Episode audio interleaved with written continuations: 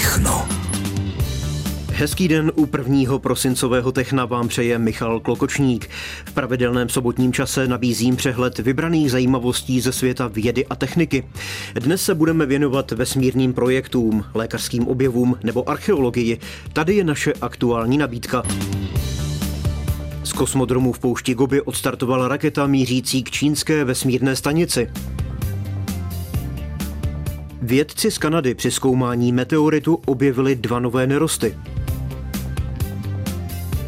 Univerzální vakcína proti chřipce může být k dispozici do dvou let. Satelity pomáhají identifikovat lesní požáry. Českým hasičům slouží družicový systém Copernicus. Pod římským kolosem se našly kosti lvů a jaguárů nebo semena fíků. Tyto i další zajímavosti v magazínu Techno.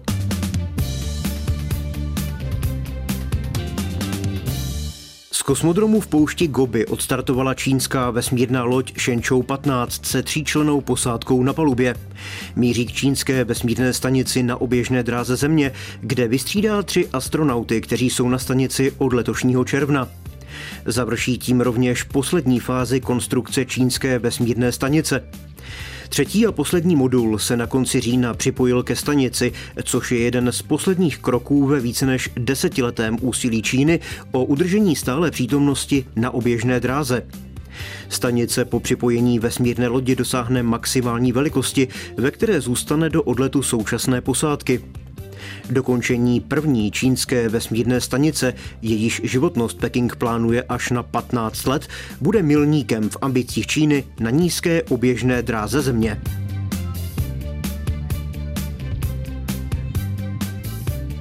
Vědecký tým z Kanady objevil dva nové nerosty při zkoumání úlomku 15-tunového meteoritu, který dopadl do východoafrického Somálska. Tyto minerály mohou mít podle prohlášení odborníků do budoucna zajímavé využití vzhledem k tomu, že se jedná o zbrusu nové, na Zemi dosud neobjevené materiály.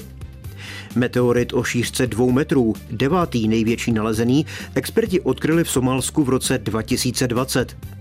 Jeho 70-gramový úlomek odeslali ke zkoumání na univerzitu v kanadské Albertě. Minerály podobné těm, které vědci našli v meteoritu, jiní experti uměle vytvořili v laboratořích v 80. letech minulého století. Přirozeně se ale alespoň na základě dosavadního bádání na Zemi nevyskytují.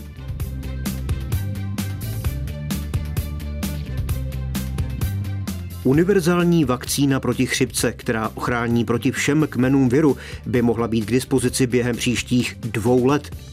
Stanici BBC to řekl virolog John Oxford z londýnské univerzity Queen Mary.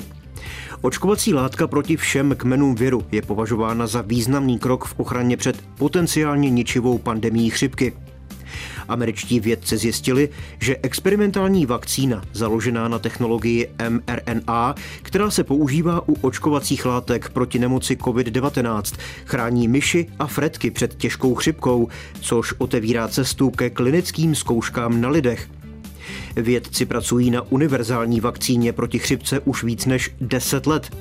Nejnovější objev zveřejněný v časopise Science je ale považován za mimořádný posun. Posloucháte Techno. Aktuální informace ze světa vědy a techniky. Na lesní požáry budou české hasiče nově upozorňovat také satelitní data z evropského satelitního systému Copernicus. Zaznělo to na konferenci Czech Space Week, a to v Pražském kongresovém centru.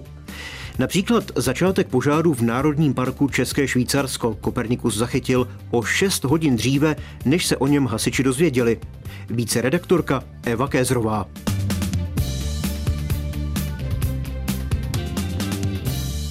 Ten eh, požár vzniknul někdy okolo druhé hodiny v noci a hasiči tam dorazili někdy po 8 hodině. Takže požár byl tím satelitem zachycen dřív. Vysvětluje ředitel České informační agentury životního prostředí Miroslav Havránek, že evropský satelitní systém Copernicus přelétá nad stejným místem zhruba každé dvě hodiny. Když prolétal kolem půlnoci, tak ho ještě nezachytil, to znamená, buď to ten požár byl malý, a nebo nebyl, a v ty dvě hodiny, když prolítal, tak už ten požár měl nějaký tepelný výkon, že ho ten senzor satelitu zachytil. Hasiči ovšem tato data k dispozici neměli a do Národního parku České Švýcarsko vyjeli až ve chvíli, kdy požár někdo nahlásil.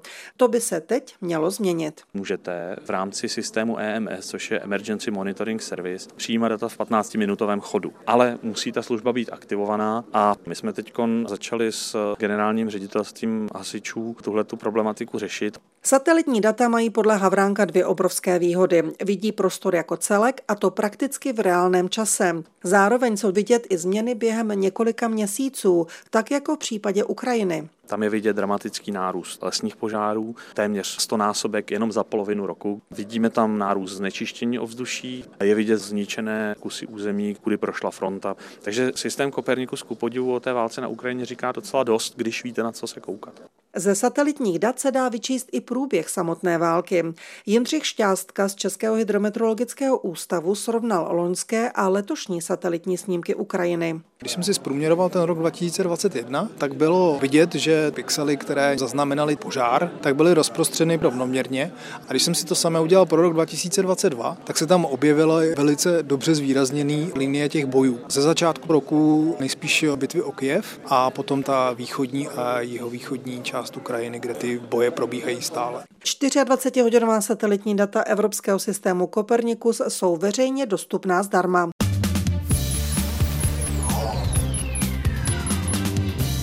Prosincová obloha je plná zajímavých úkazů. Co na ní můžeme aktuálně vidět a sledovat, ať už pouhýma očima, ale i pomocí dalekohledu? Na to se zeptal pro technoastronoma Marcela Bělíka Karel Sladký.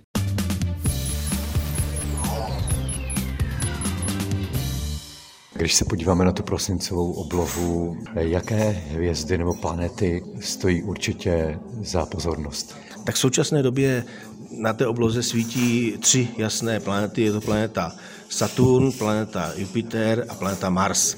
Jsou takhle od západu k východu, takhle jak jsem pojmenoval, seřazeny při tom pozorování, takže z večera uvidíme planetu Saturn, planeta Jupiter prakticky celou noc a planeta Mars také celou noc. Ale kromě těch planet, těch jasných planet, je takové krásné souhvězdí Orionu. To zná hodně lidí, ono vypadá jako takový velký motýl. Blíž je jasná hvězda Sirius, ale v tom Orionu jsou dva zajímavé objekty, je dobře se na ně podívat. A tam bych teda navrhoval návštěvu hvězdárny s velkým dalekohledem. Je to mlhovina v Orionu, tak se říká mlhovina v Orionu, ono odborně se označí M42, to je takový nezáživný, že jo, ta mlhovina v Orionu je hezčí, ale je to oblak prachu a plynu, který je vzdálený asi 1600 světelných roků a dodnes tam vznikají hvězdy, takže velkými dalekohledy i kosmickými dalekohledy je možné zde pozorovat zárodky protoplanet a nových hvězd samozřejmě také.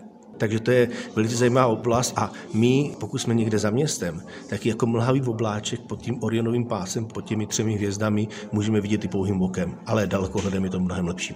A kdy v tom prosinci bude dobré se na to zaměřit? Nebo máme na to celý prosinec? Jenom celý prosinec, ale prakticky celou zimu. Je to takzvané zimní souhvězdí, takže to nám z toho neuteče. A kromě této mlhoviny, tam máme objekt, který už můžeme dobře pozorovat pohybem očima. Je to hvězda Betelgeuse. Je to jasná hvězda, která je od nás vzdálená 430 světelných roků, ale je tak obrovská, že kdybychom si ji posadili místo našeho slunce, tak by byla až za planetu Jupiter.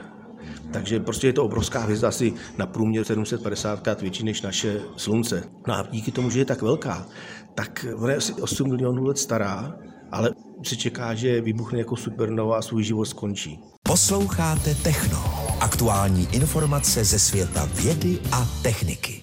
Kosti zvířat, například medvědů, lvů, ale také jaguárů, psů nebo třeba semena fíků či hroznů se našly v odvodňovacím systému pod římským koloseem. Zhruba rok část podzemí největšího amfiteátru římské říše zkoumala řada expertů, včetně archeologů a speleologů. Nálezy pomohou lépe porozumět zvykům tehdejších Římanů, kteří přicházeli na gladiátorské hry nebo zápasy s divou zvěří. Primárním cílem výzkumu bylo porozumět odvodňovacímu systému a hydraulice kolosea. Při čištění asi 70 metrů kanálů experti našli také přes 50 bronzových mincí a stříbrnou minci, která byla vyražena asi v roce 171 k desátému výročí vlády císaře Marka Aurelia.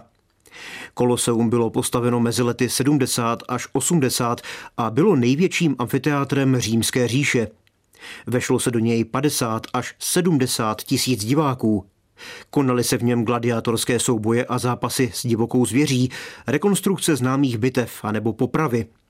Svému účelu sloužilo téměř 500 let a nyní patří k nejoblíbenějším italským památkám.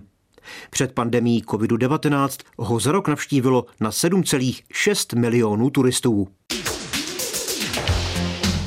Z Techna je to vše. Další výběr vědecko-technických zajímavostí vám nabídneme zase za týden. Od mikrofonu Českého rozhlasu Hradec Králové vám hezké dny přeje Michal Klokočník. Mějte se dobře.